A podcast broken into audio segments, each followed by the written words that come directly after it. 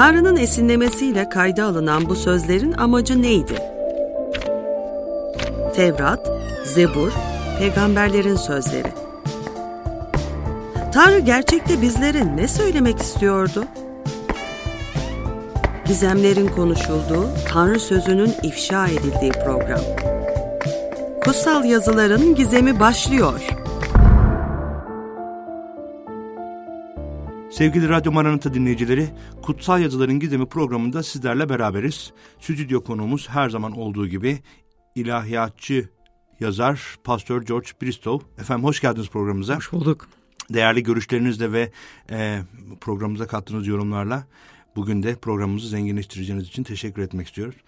E, ikinci Krallar'da kaldık. Aslında evet. programımızı düzenli takip edenler e, fark edeceklerdir. İkinci Krallar e, bölümünde kaldık. Kutsal kitabın eski antlaşma olarak tabir edilen e, bölümleri üzerinde tek tek konuşarak bu yazılar içerisindeki gizemleri araştırmaya ve ortaya koymaya gayret ediyoruz.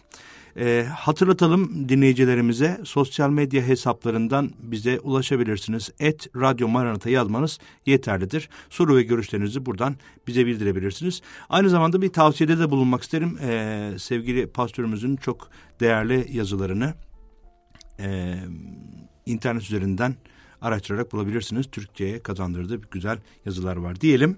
Bugün kaldığımız yerden devam edelim. İkinci evet. Krallar. Aslında yeni bir soluk geliyor ikinci krallarda. Çünkü birinci krallarda e, ki o İsrail'in tarihi e, e, düzeni bir şekilde ifadesi burada devam ediyor. Evet. E, fakat çok önemli birkaç karakter e, ortaya çıkıyor. Evet, İlyas gibi. İlyas'la devam ediyorduk aslında birinci e, Krallar kitabı sona erdiğinde. Aslında ilk düzenlendiğinde benim anladığım kadarıyla bu iki kitap bir yazı olarak karşımıza çıkıyor. Krallar kitabı olarak. Şimdi ikiye bölündü Tomar'ın uzunluğuna göre herhalde ama burada özellikle İlyas'ın tarihi, İlyas'ın hayatı, peygamber ünlü bir peygamberdir. Onun hayatı burada devam ediyor. Şimdi peygamberlerin kutsal kitaptaki rolü nedir? Belki onunla başlamalıyız. Çünkü peygamberlik kavramı da e, Türkiye'de biraz e, farklı yorumları e, içinde barındıran bir konu. E, evet. Peygamberlerin kutsal kitaptaki rolü nedir? Evet, yaygın olan düşünce e, her halka birer peygamber gönderilir düşüncesinin biraz aksine kutsal kitap bütün peygamberlerin tek halktan çıktığını bize anlatıyor özellikle İsrail halkından, İbrahim'in soyundan gelen bir kurtuluş çizgisi, tarih çizgisi var ve o halkın içinden zaman zaman e, Rab, Tanrı, peygamberler çıkartıyor, oluşturuyor ve onların baştaki amacı özellikle bu krallar Davut'tan sonra tarih zamanında bunların rolü İsrail'i tövbe çağırmak. Çünkü İsrail halkının günahları çoğalıyor. Putperestlik, putperest olmaya başlıyorlar ve bu peygamberler e, İlyas da bunun bir örneğidir. O kralları e, azarlayıp onları gerçek yaşayan Tanrı'ya tekrar dönmeleri için onları e, uyarıyor. O zaman kutsal kitapta peygamberlerin bir taraftan rolü İsrail halkını kendi günahlarını onlara anlatmak. Bir ikinci yönü de var. O da gelecek olan Tanrı'nın e, krallığı, Tanrı'nın e, tasarısının nasıl gerçekleşeceğine dair bazı belirtiler ve ön bildiriler veriyorlardı. Bu ilginç bir nokta çünkü bizim yani Türkiye'de çocukluğumuza itibaren sık duyduğumuz konulardan bir tanesidir. İşte e, Tanrı yaratan e, insanları yola getirmek için bir anlamda e, çeşitli zamanlarda çeşitli halklara peygamberler gönderdi ve bu peygamberler işte e, halkları insanları e, Tanrı yoluna davet etti şeklinde ama e, sizin belirttiğiniz ifade bunun tam aksini yani gösteriyor. Bütün peygamberler e, İsrail halkı için geldi noktasındayız. Burada bir parantez açmakta fayda görüyorum çünkü e, İsrail halkını diğer halklardan özel kılan bir durum var mıydı? Gerçi bir önceki programlarda e, takip edenler bunu e, hatırlayacaktır ama yine de ufak bir parantez açmakta fayda var diye düşünüyorum. Evet. Niye İsrail halkına? Şimdi aslında Tanrı bütün halklarla, bütün uluslarla ilgilenen bir Tanrıdır. Hepsini seviyor, hepsi için e, iyi olan planları vardır. Ama günah batmış olan ulusların Tanrı ile barışmaları için onun, onun bir tasarısı var ve bunu İbrahim'in soyu üzerinden gerçekleşmeye öngörüyor Tanrı. Onun için o halkı aslında olmayan bir halkı varlığı çağırıyor. İbrahim'den bir halk e, oluşturuyor, yaratıyor. Onun soyundan bu halk bir ulus oluyor ve onların aracılığıyla aslında bütün uluslar, putperest olmuş olan uluslar gerçek Tanrı'yı tanımaları planlıyor. Peygamberlerin onlara gönderilmesi de özellikle Tanrı'nın sözünün e, onlara emanet edilmesiyle ilgilidir. O peygamberler Tanrı sözünün e, habercileridir. Onları iletiyor ve Tanrı planlarını, amaçlarını, sevgisini, düşüncelerini, dünya için olan e, büyük e, planlarını o peygamberler aracılığıyla o halka anlatıyor ki eninde sonunda bütün uluslara bu ulaşacak.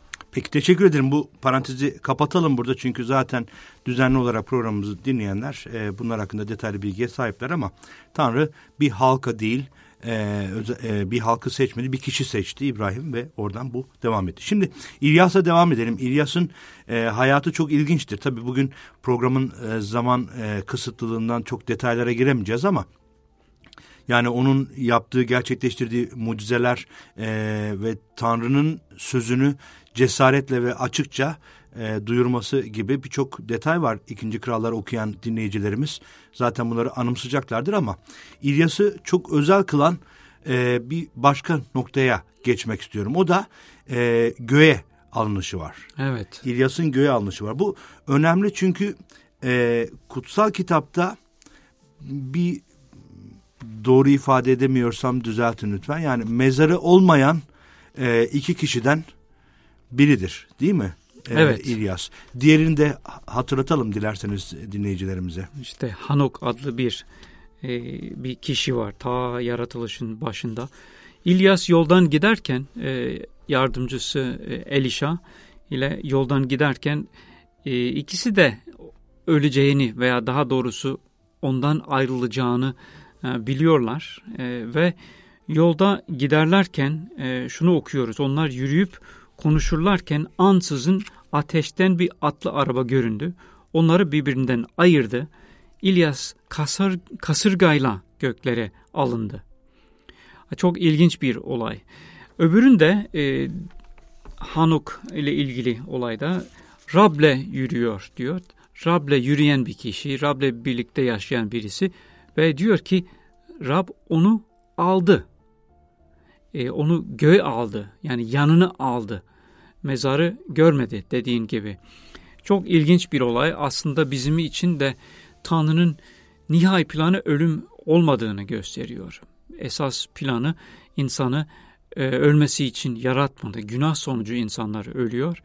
E, ama bunun e, kurtulan insanın, Tanrı'ya ait olan insanın esasında onun yanına gideceğini açıklayan bir e, bir olaydır.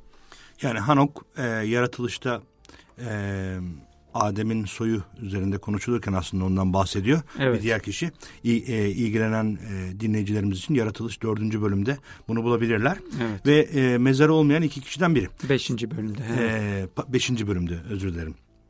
E, dolayısıyla e, onun göğe alınışı da ilginç bir nokta. Çok ilginç. Yani, yani bir şey... ateşten bir arabadan bahsediyor. Yani. Evet.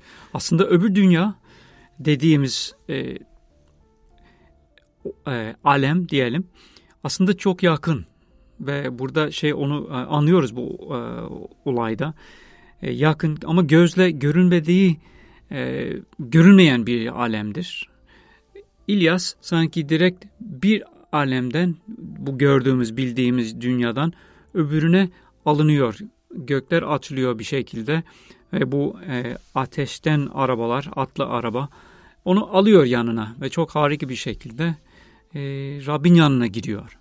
Yani bu burada bir gizem söz konusu herhalde. Yani e, bu ateşten araba ile e, ya böyle bir ifade muhtemelen bir benzetme olabilir belki de bir anlamda ama e, yine de böyle bir ifade sözlerinin içerisindeki gizem nedir sizce? Şimdi, yani böyle bir olay başka bir yerde karşımıza çıkıyor mu? Yine ikinci Krallar'da 6. bölümde e, buna benzer bir olayla karşılaşıyoruz. Kutsal kitabın dünya görüşü veya bakış açısı işte bilimsel denilen e, Batı dünyasının dünya görüşünden oldukça farklıdır. Ruhsal alem çok önemlidir kutsal kitapta. E, melekler, e, cinler yani kötü ruhlar, şeytan,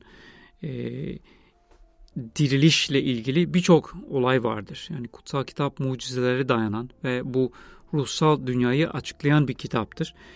Ee, çok canlı bir örnek var. Ee, 6. bölümde Elisha burada efendisinin göğe alın, e, alındığını gören e, ve sonra onun e, işini devr, devralan e, Elisha peygamber e, bir arada bir kuşatma sırasında o bir küçük bir e, kentte bulunuyor ve diğer halkların bir ordusu o, oraya kuşatıyor. Sabahleyin uyanınca onlar bütün her tarafta atlı arabalar, savaş e, arabalarla çevrilendiğini e, görüyorlar. Ve o zaman e, onun uşağı ya ne yapacağız efendim diyor. Telaşlanıyor e, biraz. Telaşlanıyor evet. tabii. E, Elisha da şöyle diyor korkma çünkü bizim yandaşlarımız onlarınkinden daha çok diye karşılık verdi. Çok ilginç yani ne demek istiyor burada yandaşlarımız derken sonra şöyle dua ediyor. Ya Rab lütfen yani ula için onun gözlerini aç görsün ve Rab uşağın gözlerini açtı. Uşak Elişa'nın çevresindeki dağların atlılarla ateşten savaş arabalarıyla dolu olduğunu gördü. E orada da ortaya çıkıyor. Bir ateşten savaş evet. arabası durumu Hani var. melekler daha açıkça evet, söyleyecek evet. olursak meleklerin bir ordusu vardır. Kutsal kitap ruhsal bir savaştan da söz eder. Bizim de içinde olduğumuz, bilmeden içinde olduğumuz aslında her bir insanın doğuştan itibaren bu dünyadaki dünyanın efendisi olan veya kötü yönetimi olan şeytanın yönlendirişleriyle yaşadığını anlatıyor. Onun egemenliğin altında olduğumuzu ve oradan kurtulmamız gerektiğini anlatır. Kutsal kitap bunu birçok yerde gösteriyor. Burada da o ruhsal savaş için e, görmemiz için ufak bir perde açılıyor. Yani o zaman şunu ifade etmek yanlış olur mu? Doğuşumuzdan itibaren insanoğlu bu ruhsal savaşın içerisinde bir taraftır. Bir taraf hatta tutsaktır. diyebiliriz. daha, daha, daha doğru bir ifadeyle belki Hakikaten. öyle öyle söylenebilir. Bil, bilmeden taraf evet. oluyor. Evet. Şunu yani o zaman ölümden bir... sonra ölümden sonra bir yaşamın varlığı, e, ölümden sonra bir e, diyarın bir anlamda varlığı da söz konusudur. Bir yerin Kesinlikle. varlığı söz konusudur. İlyas'ın e, göğe yükselişi bu. Evet. Ateşten arabaların, e, bu melek ordularının aslında krallarda geçen e, bu ifadelerin e, altında yatan gizem ölümden sonra bir yaşamın varlığı üzerinedir. Evet. Hem o hem de şimdiki yaşamımızda aslında o gökler denilen diğer e, alemle ilişkimiz var. Şu anda onunla ilişkimiz var. Hangi hangisine ait olduğumuz da çok önemli. Örneğin şu, e, demin e, biraz açıklamaya çalıştığım konunun temel ayetlerini okumak istiyorum daha net bir şekilde. Hepimiz diyor e, bir zamanla içinde yaşadığımız suçlardan ve günahlardan ötürü ölüydük. Bu dünyanın gidişine ve havadaki hükümranlığın egemenini yani burada şeytandan söz ediyor. Yani söz dinlemeyen insanlarda şimdi etkin olan ruha uymaktaydınız. Hepimiz böyledik diyor ve bunu tabii Hristiyan olarak şimdi konuşuyorum. Bizi o durumdan kurtaran İsa Mesih'in kendisi oluyor. Bu uzun tarihinin sonunda, tarihin sonunda gelen Mesih olayı vardır. Zaten oraya doğru yavaş yavaş bölüm bölüm kitap kitap ilerliyoruz. Yani eski antlaşmadan e, yeni antlaşmaya geçerken aslında bu süreçten bahsediyor bütün evet. kutsal kitap. Bu süreçten bir anlamda bahsediyor. Bu ruhsal savaşın bir sonucu var. Bir bir sonunda bir zafer durumu da söz konusudur. Evet. E, ve e, Elisha ve e, İlyas'ın e, göğe alınışı ya da Elisha'nın uşağına gösterdiği o e, ruhsal orduların altında yatan gizem bu iki e, alemin varlığıdır. Ama çok önemli bir şey söylediniz. O dikkat çekiciydi benim için. Çünkü daha şimdiden bu alemle e, bu yerde bir ilişkimiz, iletişimimiz var dediniz. Bu evet. çok çok önemli bir konu. E, çünkü evet. e, Türkiye'de genellikle Tanrı anlayışı içerisinde, yaratan anlayışı içerisinde ya da Allah nasıl ifade etmek gerekirse hı hı. E, bu e, ifade düşünüldüğünde e, tanımlandığında daha bizden uzak, bize yakın olmayan, e, bizden ayrı bir e, Tanrı e, varlığı var ve işte cennet e, cehennem gibi kavramlar da bir ödüllendirme ya da bir cezalandırma e, e, mantığıyla devam ediyor ama burada daha şimdiden e, bu ilişkinin içerisinde olma fikri aslında bir anlamda diğer dinlerden e, ayıran temel özelliklerden bir tanesi daha şimdiden bu ilişki içerisinde olabilmek o önemli bir konu diye evet. düşünüyorum. Hem de bir yakın bir başka bir programda bunu bir başka kitapla ilgili bunu e, inceleyeceğiz biraz daha. Çünkü Tanrı tanınamayan, bilinmeyen veya yakın olmayan bir Tanrı değildir. Sadece iradesini bilmek değil de kendisini tanımak mümkündür ve onun isteği de odur. Peki şimdi e, ikinci krallara devam edeceğiz. Elisha e, bir başka peygamber ortaya çıkıyor İlyas'tan sonra. E, hem de e, birçok mucize gerçekleştiren bir peygamber. Bu mucizeler hakkında biraz konuşmalıyız. Çünkü İlyas'tan daha fazla mucize gerçekleştirir değil mi? Evet daha fazla mucize gerçekleştiriyor. Ya birkaç e, ilginç çekiyor. olaydan bahsedebilir miyiz? Yani tabii tamamına değinmek belki mümkün değil ama e, hani dinleyicilerimizin e, şey e, yaklaşımı e, açısından e, ilgisini çekmesi açısından birkaç e, ilginç olaya değinebilir misiniz bizim için? Evet. E, özellikle iki tür mucize var burada gözümüzü e, çeken, ilgimizi çeken. Şifa mucizeleri çoktur. Bir de e, hatta ölümden diriltme olayları da vardır. Onların e, onları daha yakından bakacağız herhalde e, burada. E, birçoğu şundan da önemlidir. Daha sonra tabii biz bir e, Hristiyan bakış açısıyla bunu açıklıyoruz. İsa Mesih'in gerçekleştirdiği ve yapacağı mucizelerin birer örneği olarak karşımıza çıkar. O çok ilginç bir ifade ve burada aslında durmak istiyorum. Çünkü ikinci bölümde bunu biraz daha detaylandırabiliriz. E, Elişe peygamberin e, mucizelerinde en çok göze çarpan nokta e, şifa ve yaşam e, yani ölümden dirilişle ilgili olduğunu söylediniz ve bunu e, Hristiyanlıkla bir bağlantısı olduğunu. E, kısa bir araya gideceğiz değerli dinleyiciler. Ardından kaldığımız yerden devam edeceğiz.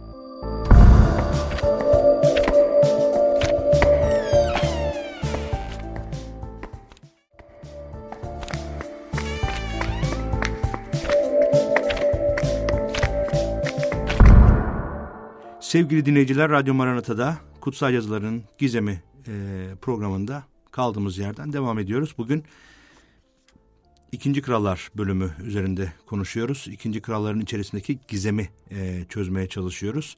E, stüdyo konuğumuz e, ilahiyat yazar Pastor George Bristow. Kendisi Beşiktaş Protestan Kilisesi pastörlerinden biridir. E, şimdi ilk bölümde çok ilginç bir yerde kaldık. E, bu kaldığımız yer e, Elişa'nın mucizeleri. İlyas'tan daha fazla mucize yaptığını ve e, o mucizeler içerisinde çok önemli e, özellikle iki temel nokta olduğundan bahsettiniz. Şifa ve ölümden diriltme e, evet. mucizeleri var e, İlyas'ta.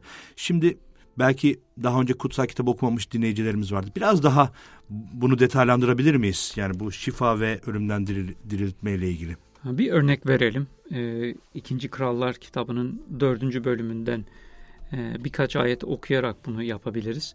Bir anne vardır e, ve dul kadın ve onun da çocuğu vardır. Çocuk hastalanıyor. Haber gönderiyor e, Elişa'ya çünkü onun da Tanrı'nın gücü olduğunu düşünüyor. Ama daha gelmeden önce e, çocuk ölüyor ve Elişa eve vardığında çocuğu yat, yatağında ölü buluyor. İçeri giriyor, kapıyı kapayıp Rabbe yalvarmaya başlıyor. Bu 34. E, ayetten okuyorum. Sonra ağzı çocuğun ağzının, gözleriyle elleri de çocuğun gözleriyle ellerinin üzerine gelecek biçimde yatağa çocuğun üzerine kapanıyor. Çok ilginç. Çocuğun bedeni ısınmaya başladı. Elişe kalkıp odanın içinde sağa sola gezindi. Sonra yine dönüp çocuğun üzerine kapandı. Çocuk yedi kez e, aksırdı ve gözlerini açtı. O zaman diriliyor, ölümden diriliyor çocuk. Diriliyor inanılmaz, çok ilginç inanılmaz, bir şekilde. Evet. Tabi burada Rabbin aracılığıyla Rabbe yalvararak bunu yaptığını görüyoruz. Hani her şeyden önce burada şunu görüyoruz. Rabbimiz ölüleri dirilten, ölümden dirilten bir Tanrı. Sadece yaratan değil ve yarat, yarattığı için değil de kurtarmak da olan bir Tanrı olarak insanlar ölümden diriltiyor. Zaten aslında ölümün çıkışı üzerinde yaratılış bölümünde konuştuk. Yani e, günahın bir sonucu olarak aslında Tanrı'nın bir planı olarak değil de günahın bir sonucu olarak ortaya çıkan bir kavramdı ölüm ve bir şekilde burada Tanrı bunu kırıyor. Yani Evet. Evet. Bunu evet. geri çeviriyor. Peki yani e, bir de ilk bölümde şeyden bahsettiniz. E, e, Hristiyan inancındaki işte Mesih İsa'nın mucizeleriyle bir anlamda bir benzerlik olduğu üzerinde e, bahsettiniz. Evet. Ona da bir örnek verelim mi e, dinleyicilerimizin e, paralellik kurabilmesi açısından? Evet. E, şöyle diyelim yani İsa Mesih geldiği zaman birçok mucize yaptı. Herkes onu o şekilde tanıyor. Mucize yaratan e, ve onların arasında en çok herhalde şifa veriyordu. İnsanlara, hastalara şifa veriyordu. Ama evet. aynı zamanda... Birçok bir insan oraya hastalarını getiriyordu onun getiriyor. yanına arkasından. Hatta evet. kalabalıklar oluşturuyordu ve anında kendisine getirilen herkesi e, iyileştiriyordu. Hiçbir ve Tanrı'ya yalvarıp durmuyordu. Kendisi kend, sanki kendi yetkisiyle bunu yapıyordu. Bu orada. çok önemli bir şey. Yani e, Elişa bir anlamda yani dua ederek evet. e, Rab'den onun e, şifa almasını e, istedi. Ölümden dirilmesini için dua etti. Evet. Rab'be dua etti ama İsa Mesih'te durum böyle değil mi diyorsunuz? Doğru mu anlıyorum? Doğru anlıyorsun. Yani bunu görmüyoruz. E, sadece aracılık eden e, Rabbe yalvaran birisi olarak karşımıza çıkmıyor. Peygamberlerden biri olarak karşımıza çıkmıyor İsa Mesih. O aslında Rabbin kendisi olarak beden almış Rabbin kendisi olarak karşımıza çıkar. Nasıl dayandırıyorsunuz bunu? Neye dayandırıyorsunuz? Ee... O, örnek verelim yani İsa Mesih e, bir gün çok yakın bir arkadaş olan Lazar'ın ölümü zamanında gidiyor. Onu çağırıyorlar. Lazar dört gün ölüdür. E, ve son günde onun dirileceğini biliyorum diyor onun ablası. Yani öl, e, ölenin ablası onu şey, o şekilde söylüyor. Dirileceğini İsa da ona soruyor. Sen onun dirileceğini dirileceğini iman ediyor musun diye soruyor. Evet diyor. Son günde dirilecek diyor. E, İsa o zaman ona şöyle cevap veriyor. Son gün dediğimiz yargı gününde yargı yani. gününde, ahiret, sonunda, ahiret. ahiret gününde. Hı hı. E, diriliş ve yaşam benim diyor. Şimdi onu dirilteceğim anlamında söylüyor ve onu gidip mezarın taşı e, taşı bir tarafa almalarını istiyor ve Lazar dışarı çık diyor. E, ve o şekilde e, o diriliyor. Ve başka bir örnek de var. Mesela bir bu şimdi Elişan'ın da durumuna çok benzer olarak bir dul kadın oğlu ölüyor ve e, cenazi sediyesi üzerinde dışarı kentin dışına çıkartıyorlar. İsa grubu durduruyor, yaklaşıyor. E, sedyesini dokununca sedye taşıyanlar duruyorlar. İsa da diyor ki delikanlı sana söylüyorum kalk. Yani ölüye sesleniyor. Bu in, İncil metinlerinde mi geçiyor? Evet bu da Luka 7. bölümden. Öbürü okuduğum söylediğim Lazar'la ilgili olan Yuhanna'nın 11. E, bölümünde yer alıyor. Yani bu her iki e, bu diriltme olayı e, yine de İncil metinleri içerisindedir. Ve evet. özellikle bu herhalde son söylediğiniz Luka bölümünde olan evet. e, neredeyse Elişan'ınkiyle e, aynıdır. Tabii çok yakın. E, ölü doğrulup oturuyor, konuşmaya başlıyor ve İsa onu annesine geri veriyor. E, o şekilde büyük bir mucize gerçekleştiriyor. Onu ölümden e, diriltiyor. O zaman Elişa'nın e, gerçekleştirdiği mucizeler içerisindeki gizem e, nedir diye sorsam size? Aslında diriliş gücü var. E, Rabbin diriliş gücü vardır. Ve onda o dönemde gerçekleşen bu mucizeler daha büyük e, bir e, döneme işaret ediyor. Onun e, o soydan gelecek olan, İsrail halkının içinden gelecek olan Rabbin de getireceği kurtuluş olaylarına bir nevi gölgedir, örnektir, ön bildirisi e, niteliğindedir. Peki hazır bu mucizelerden bahsetmişken bir e, ilginç olay daha var krallarda geçen. Bir küçük bir kız çocuğunun e, aracılığıyla bir anlamda e, efendisinin bir şifa bulma durumu var. Yani Aramlı evet. e, bir askerden bahsediyor. Ha, çok da ilginç çünkü Naman. o aslında Aman e, şey Şeliler, Aramlılar onların düşmanlığıydı. İsrail halkının bu e, bir akınlar akın sırasında o küçüğü tutsak götürmüşler. Küçük kız efendisine hizmet ediyor, eşine hizmet ediyor. Hastalanıyor bu adam, cüzam hastalığına yakalanıyor. Ve yani İsrail'i küçük bir kız e, bir anlamda e, esir olarak düştüğü e, evet. evdedir ve işte efendisi e, hastalanıyor. Cüzam hastalığına giriyor. Ve o kız aslında kin gütmüyor. E, onu e, onun için hatta çare düşünüyor ve diyor ki keşke efendim İsrail'in peygamberine gitse oradaki peygambere gitse Rab onu şifa verir tarzında. E, o zaman adam düşünmeye başlıyor ve bir şekilde kralların aracılığıyla yani haber e, Elişa'ya gidiyor ve Elisha diyor ki gelsin burada İsrail'de Tanrı'nın dirilten Tanrı'nın iyileştiren Tanrı'nın var olduğunu anlar, görür. Hı hı. Bu ikinci krallar beşinci bölümde. Beşinci bölümde. Ve sonunda e, adam Elişa'nın evinin kapısına geliyor ve büyük bir tören yapmasını beklerken Elisha sadece bir e, uşağı aracılığıyla ona haber gönderiyor. Sen git e, Şeria nehrinde yedi kez suyun altına dal çık ve iyileşirsin. Ama adam kızıyor. Daha görkemli büyük bir şey yapmasını beklerken kendisine bile karşısına bile çıkmıyor. E, sadece git e, yıkan diyor.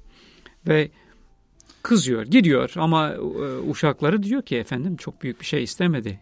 Yani bir de Şeria Nehri yani öyle çok e, pırıl pırıl bir nehir değil, değil anladığım yani, kadarıyla. Görkemli değil yani küçük. Evet. Bizim nehirlerimiz ondan daha görkemli diyor. Ne demek bu küçük şeye? Bunu tenezzül etmek istemiyor. Hı hı. Ama e, sonunda e, uşakları ona ikna ediyor ve gidiyor. E, ve suyun içine e, giriyor. E, orada ben buradan bir okuyayım. E, Naaman sonunda ikna oluyor ve e, nehire gidiyor. E, onun üzerine Naaman o işte Tanrı adamının işte peygamberin sözü uyarınca gidip Şeria ırmağında yedi kez suya daldı diyor. Teni eski haline döndü. Bebek teni gibi tertemiz oldu. Yani Rab ona orada bir itaat, şifa mucizesi. Tabii, peygamberin o sözünü dinlediği an, onu uyguladığı an şifa buluyor ve tertemiz oluyor. Peki bunun içerisindeki gizem nedir? Yani e, ölümü diriltmesiyle ilgili gizemden bahsettik. Bir de e, şifa üzerindeki bir gizemden bahsettiniz. Evet. Buradaki gizem nedir? Bu cüzam hastalığı kutsal kitapta genelde günahın bir ifadesi oluyor. Günahın etkisi, kirli, ölüme götüren, insanın e, kendi çabalarıyla, doktorların e, yaptıklarıyla kurtulamayacağı ölümcül bir hastalıktır. Günah da öyledir ve kirli, murdar bir durum oluşuyor e, kişide. Cüzamlılar zaten uzaklaşıyorlardı toplumdan ve şimdi e, yıkanması gerekiyor. E, bizim de, bizlerin de günahlarımızdan yıkanmamız gerekir. Çok ilginç bir e, durumla karşılaşıyoruz kutsal kitapta, İncil'de. İsa Mesih'te birçok cüzamlıya aslında cüzamlılar dokunulmazdı. Ama evet, dinsel olarak e, kirli kirlidir, sayılıyordu. Evet. de bulaşma. Evet. E, ikisi de onun için hiç yaklaşmıyordu.